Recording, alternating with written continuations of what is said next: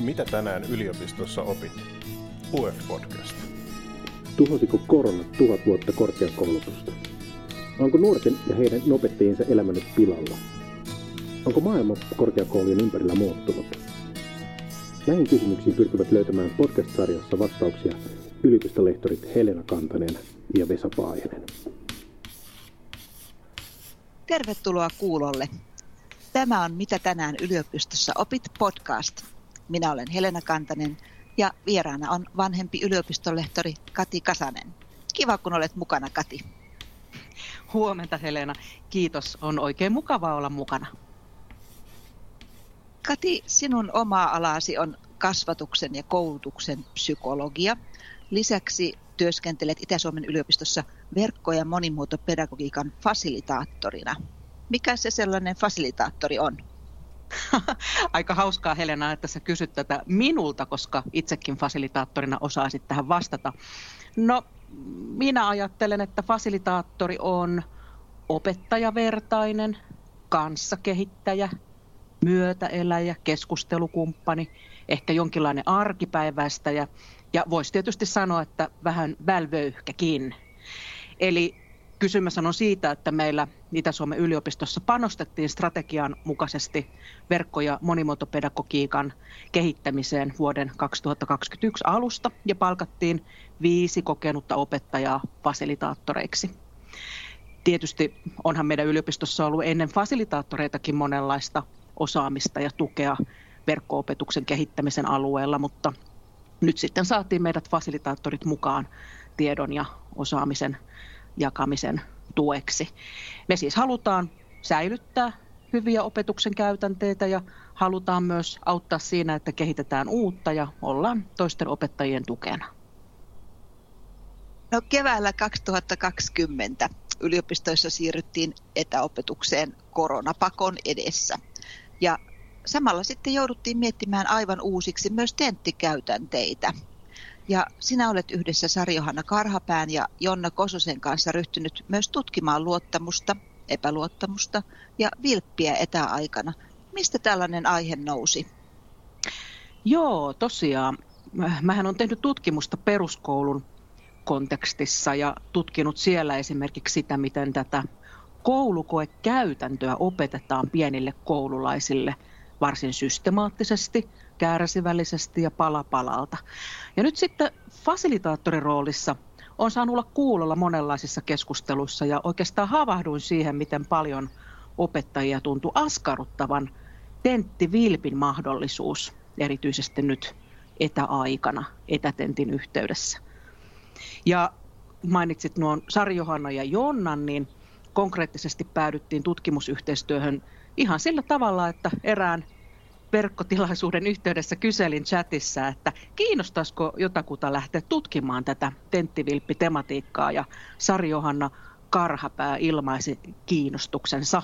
Sitten me ajateltiin, että Jonna Kososta hallinnon asiantuntijana olisi aika hyvä konsultoida siitä, että millaista vilppiä meidän yliopistossa ylipäänsä esiintyy ja miten sitä vilppiä sitten käsitellään juuri meillä. Ja tästä tämä yhteistyö lähti. Ehkä se keskeinen idea on siinä, että meidän mielestä nimenomaan tämä etäaika ja sanoisinko, että pakotettu etäaika virittää luottamuksen kysymyksen. Eli kun meillä tämmöiset totutut rutiinit muuttuu, niin voidaan ajatella, että myös luottamus on jollain lailla muutoksessa. On tosi kiinnostavaa kyllä ajatella tuota näin, näin opettajankin näkökulmasta. Äh, kerro vähän, että miten se tenttien toteuttaminen muuttui korona-aikana, että mikä siinä oli se semmoinen iso loikka tai haaste? Joo, tosiaan kun sitten toteutettiin tämmöinen verkkokysely opettajille, niin saatettiin havaita, no ehkä sen sanon ensimmäisenä, että hyvin mieluisa havainto oli, että kyllähän Itä-Suomen yliopiston opettajat toteuttaa monenlaisia arviointikäytänteitä. Ja vaikka näitä muitakin käytänteitä on, niin yhtä lailla kiinnostava havainto on, että tentti on perustavanlaatuinen arviointikäytänne. Ja, ja toden totta, kyllä korona siihen vaikutti, koska me ei voitu enää järjestää perinteistä tenttisalitenttiä tai yleistä tenttiä tai kaikissa koronan vaiheessa exam-tenttejäkään. Ja jouduttiin siirtymään sitten Moodleen tai muihin tentti-etämuotoihin. Mutta kysyit, että miten se sitten muuttui, niin ehkä pysäyttävä havainto itselle oli se, että kyselyn vastanneet opettajat, jotka siis kertoi siirtyneensä näihin etätentteihin, kuvasi sitä, että siitä etätentistä piti tehdä vaativampi, piti tiukentaa arviointia, piti laatia sellaisia kysymyksiä, jotka vaatii soveltamista, kysyä ylipäänsä laajemmin, ehkä kysyä useampia kysymyksiä kuin ennen olisi tehnyt. Tentti-aikaa piti supistaa ja piti antaa vähemmän aikaa yksittäisen vastauksen antamiseen. Ja tiedätkö, kaikki tämä siksi, että voitaisiin ehkäistä sitä vilppiä.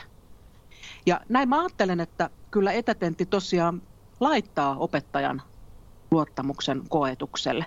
Kun ei meillä ole mahdollisuutta valvoa, meidän pitäisi luottaa ja ei se luotto ihan kauhean vahvaa näyttäisi olevan kaikilla opettajilla, ainakaan tämän meidän kyselyaineiston valossa. Mutta hei, ei kaikki ole niin ikävää. Mä haluan vielä samaan hengenvetoon todeta, että vaikka nämä etätenttien haasteet näyttääkin aika ilmeisille, niin kyllä myös Moodle-tenttien myönteisyys tuli sillä esiin, että jotkut opettajat on ruvennut antamaan henkilökohtaista palautetta opiskelijoille enemmän kuin aiemmin, siis näistä tenttivastauksista ja suoritteista, kun tämä sähköinen järjestelmä sen mahdollistaa. Tuohan on myönteinen kehitys, koska koko ajanhan me kuullaan opiskelijoiden toiveita siitä, että palautetta on liian vähän, että sekin on näitä etäajan myönteisiä puolia, joita myös löytyy. Ehdottomasti. Mutta minkälaisia vilpin muotoja teidän tutkimus sitten sai haaviin? Joo, tosiaan me ei haluttu itse määritellä sitä, että mitä se vilppi on, vaan kysyttiin sitä näiltä vastaajilta. Ja erilaisia muotoja pystyttiin erottelemaan 315 kappaletta – aikamoinen liuta, ajattelen. Ja joku näistä vastaajista arvelikin, että kyllä niitä vilpin muotoja on enemmän kuin opettaja pystyy arvaamaan. Ja sitten toisaalta haluttiin sanoa meille tutkijoille, että korona-aikana on ehkä vähän naurettavaakin puhua vilpistä. Koko kyselyn kysymykset on vähän tyhmästi laadittu, kun vilppiä ei etänä yksinkertaisesti ja kerrassaan voi välttää. Mutta ehkä näiden avovastausten osalta tuli kuva siitä, että vilppi voi saada kovin erilaisia muotoja.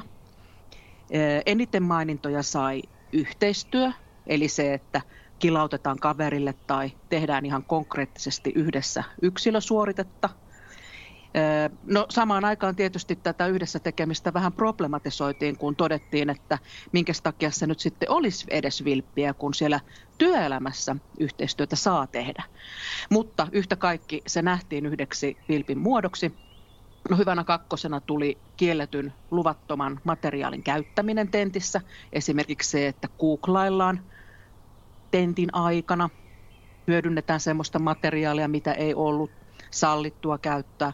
Ja kyllä sitten ihan perinteinen lunttaaminenkin mainittiin. Ja en tiedä, sanoisiko, että tämä on nyt sitä etäaikaa ja teknologian mahdollistamaa asiaa, että kopipastaaminen käsitteenä tuli vahvasti esiin. Se on etätentissä mahdollista. Onko olemassa semmoisia tentin muotoja, jossa se yhteistyö voisi olla myönteinen asia eikä kielteinen asia? No ehdottomasti on, jos se koko tentti on rakennettu ja järjestetty ja mietitty jotenkin siten, että erilaisten aineistojen ja yhteistön hyödyntäminen on mahdollista. Ja yksi, minkä itse olen hyväksi havainnut tai mahdolliseksi havainnut, on tentin toteuttaminen ryhmätentti muotoisena. Onko sulla Helena itsellä kokemusta tällaisesta? Mulla ei ollut ryhmätenttiä. Että sä voisit ehkä vähän, vähän kertoa, että miten semmoinen toteutetaan. No joo, ei mullakaan nyt siis kovin äh, moninaisia kokemuksia ole, mutta, mutta tuota, olen toteuttanut ryhmätentin, jossa äh, tenttiin osallistuvat ryhmät tai henkilöt siis arvotaan tenttitilaisuuden alkaessa. Opiskelijat ei tässä tapauksessa etukäteen tienneet, keitä omaan ryhmään osuu kohdalle ja sellaista tenttivalmistautumista ihan perinteiseen tapaan jokainen osallistuja tahollansa oli harjoittanut.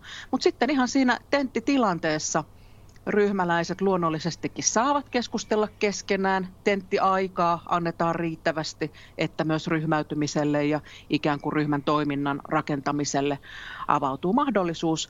Ja sitten sen tentin yhteydessä on mahdollista ehkä jollakin lailla yrittää arvioida myös sitä yhteistyön sujumista ja yhdessä tekemisen kysymyksiä. Ja yhtä kaikki tämän tyyppinen tentti on kyllä saanut opiskelijoilta kiitosta. Ja ehkä sitten samaan aikaan myös vähän epäilystä sen suhteen, että entä jos se ö, oma rooli ei olekaan ollut siinä tenttitilaisuudessa ihan mieluinen. Että ehkä joitakin tämmöisiä ratkaistavia kysymyksiäkin siihen ryhmätenttiin sitten liittyy. Tuota pitää kyllä ehdottomasti kokeilla. Se onkin yksi tapa tavallaan ehkäistä vilppiä, eli kääntää se yhteistyö voimavaraksi. Mutta miten muuten sitä vilppiä voi ehkäistä? Niin, kyllä. Sitäkin siinä kyselyssä kysyttiin ja hyvin pieni joukko opettajista arveli, että ei sitä ollenkaan voikaan ehkäistä. mutta useilla oli mielessä ratkaisuja ja valtaosa esitti, että tentin valvonnan työkaluja voisi ja pitäisi kehittää. Pitäisi rakentaa niitä valvottuja olosuhteita ja edistää tenttiöiden tunnistamista. Ja ehkä tämän takia esitettiin, että varmaan pitäisi palata luentosalitenteihin ja exam-tentteihin, jossa tämä homma pelittää. Mutta ehkä kiinnostava havainto on, että pedagogiikalla voi vaikuttaa vilppiin. Se liittyy siis opiskelijaohjaukseen ja toisaalta ihan siihen itse tenttiikin, eli tämmöinen vilppi ehkäistyy, kun vain tekee oikeanlaisia tehtäviä, jotka edellyttää opiskelijoilta ajattelua ja ymmärrystä, jota ei voi luntata eikä kopioida mistään. Ja mä ajattelenkin, että tämä etätentti vaatii opettajalta vähän uudenlaista tentin ymmärtämistä, sen oman pedagogiikan ja oppimiskäsitysten tarkastelu, ehkäpä juuri siitä näkökulmasta, mistä äsken puhuttiin, että oppia voi ja sitä osaamista voidaan arvioida myös siinä tilanteessa, kun tekee työtä yhdessä jonkun kanssa. Ja että se yhdessä tekeminen voi olla aivan hyväksyttäväkin toimintatapa. Mutta vielä sitten nostan esiin vastausten perusteella tiedottaminen, tietynlainen kasvattaminen, valistaminen, ohjaus, neuvonta, koulutus on tärkeää. Eli herätellään opiskelijoissa opiskelun ja tieteen etiikkaa ihan sieltä opintojen alusta alkaen ja integroidaan niitä eettisiä sääntöjä opetukseen. Ja mikä kiinnostavinta, ollaan opettajina itse reiluja. Esimerkitetään sitä reiluutta. Ja, ja tällä keinoinkin voidaan välttää vilppiä. Ja ehkä sitten kärjistettynä sanoisin, että osa vastaajista ajatteli, että rankaistaan vaan kovemmin, annetaan välittömiä sanktioita ja sillä keinoin taklataan se vilppi. Ja tälle vastapainona esitettiin, että koko arviointikulttuuria pitäisi muuttaa sellaiseen oppijakeskeiseen, osaamiskeskeiseen suuntaan, sellaiseen luottamukselliseen suuntaan, että rakennetaankin yhdessä se luottamus opiskelijoiden kanssa. Ja tämä kuulostaa minusta tosi hienolle. Sä sanoit, että opiskelijoita pitäisi herätellä, mutta tämä ehkä vaatisi myös opettajien herättelyä, tämä uudenlainen arviointikulttuuri, eikö vaan? Ja oikeastaan myös sen miettimistä, että tarvitaanko tenttejä ollenkaan. Mitä siihen sanot? Niin, kyllähän se niin taitaa olla, että arviointi on monille meistä opettajista yhtä kuin tentti. Ja ihan pakko on sanoa, että kyllä se saattaa siltä näyttää opiskelijankin silmissä. Eli että tentti on se lähestulkoon ainoa tapa tehdä sitä arviointia. Ja kyllä mä nyt kysyisin tietysti, että tarvitaanko niitä tenttejä siellä peruskoulussa tai lukiossakaan, ja sitäkin keskustelua käydään. Ja on ollut mielenkiintoista havaita omassa opetuksessa, miten pysäyttävä kysymys on kysymys siitä, että entä jos koulussa ei olisi kokeita ollenkaan. Eli jotenkin mä niin näen, että tämä kysymys yliopistollisen tentin tarpeellisuudesta kietoutuu aika vahvasti opetuksen ja oppimisen ja arvioinnin hahmottamiseen laajalti ihan sieltä peruskoulusta lähtien.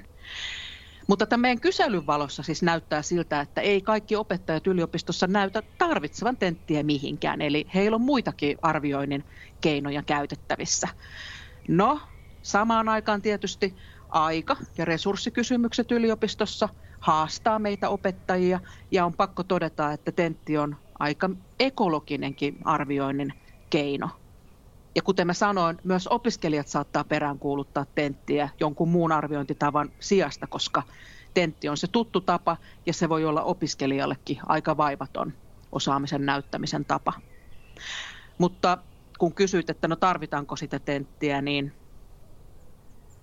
ehkä lähtökohtana olisi ajatus siitä, että arvioinnin tarkoitus olisi tukea oppimista ja siinä itse arviointitilanteessakin voisi parhaimmillaan oppia.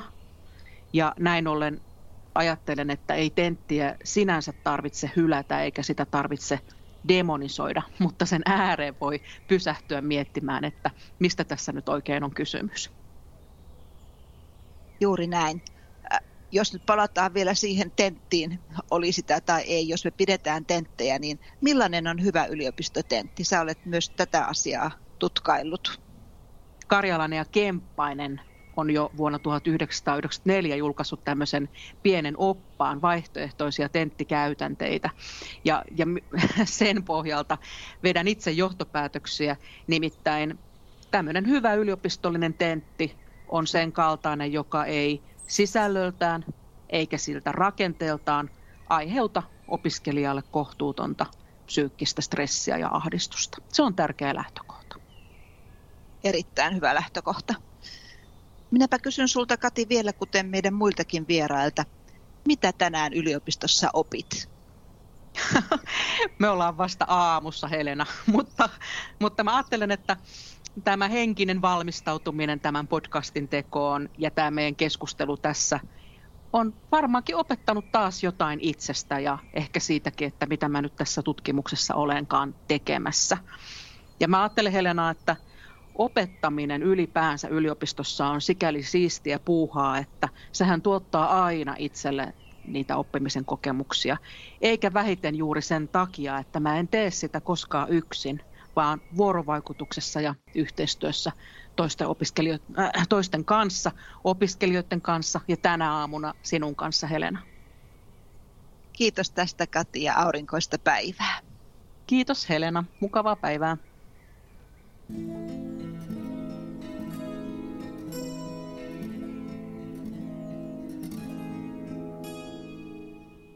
Entä mitä sinä tänään yliopistossa opit?